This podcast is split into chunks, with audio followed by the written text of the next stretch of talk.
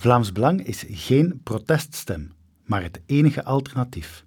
Een podcast door Europees parlementslid Tom van den Driessen. Ook bij ons kan het uit de hand lopen. Als Vlaams Belang de grootste wordt, zijn ze aan zet om een regering te vormen.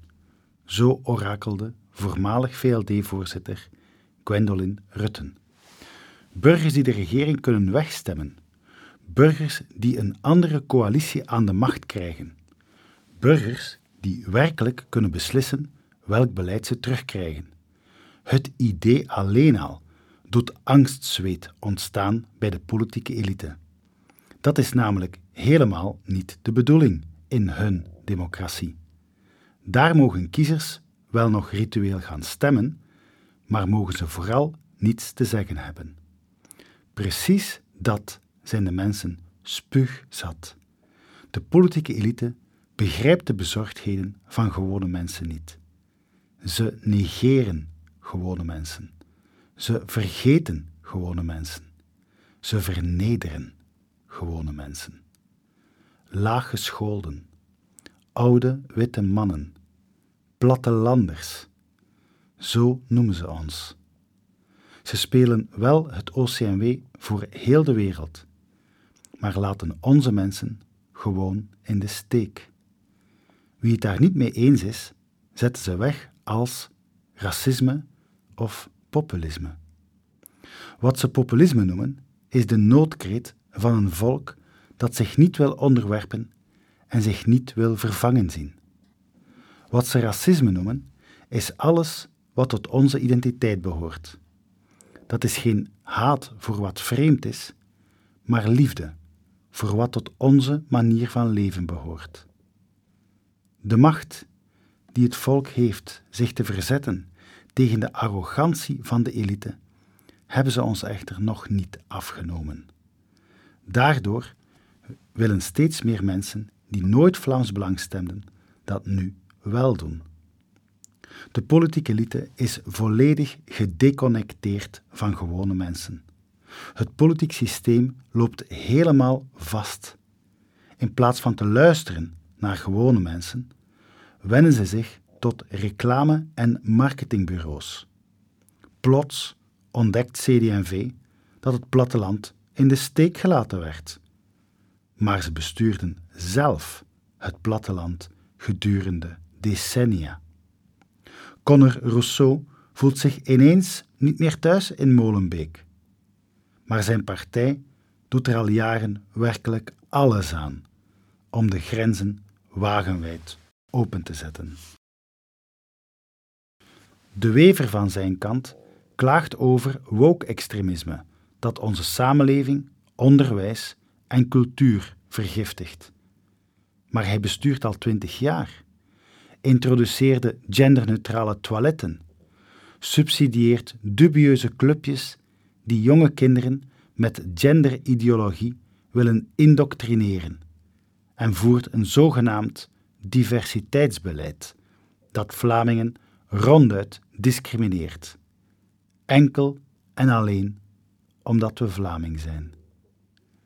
De politieke elite probeert met politieke marketingtrucs de indruk te wekken alsof ze plots de problemen van de mensen willen aanpakken, die ze overigens zelf veroorzaakt hebben.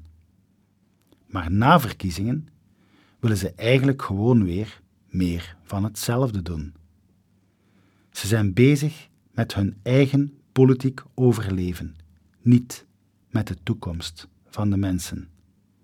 Ze zijn bang van de kiezer, want die zou wel eens een massale stem op Vlaams Belang overwegen. En dus willen ze dat de mensen bang krijgen van Vlaams Belang, om hun eigen machtspositie te beschermen.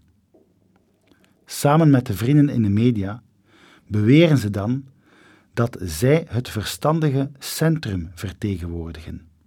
En dat wordt dan bedreigd door de gevaarlijke extremen.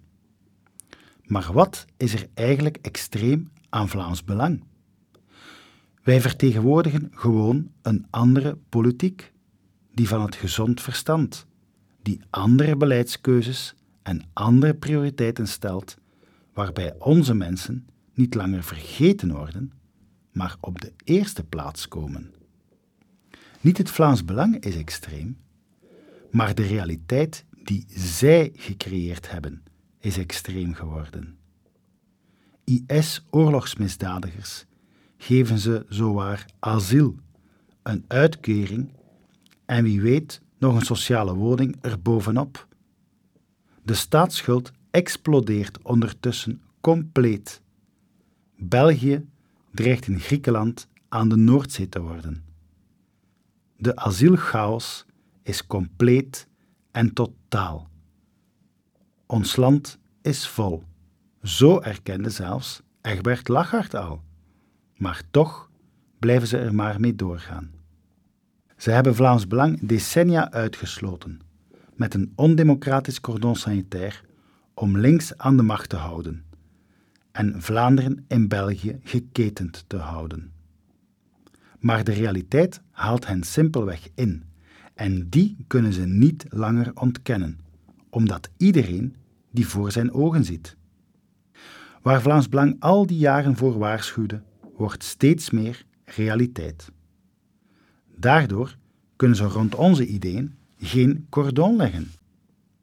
Want Vlaams Belang is niet alleen een aanklacht tegen hun beleid, maar heeft ook concrete oplossingen om uit het moeras te raken waarin ze ons in gebracht hebben. Links en rechts, gelovig of vrijzinnig, dat zijn de politieke breuklijnen van het verleden, waarin die oude machtspartijen vastzitten.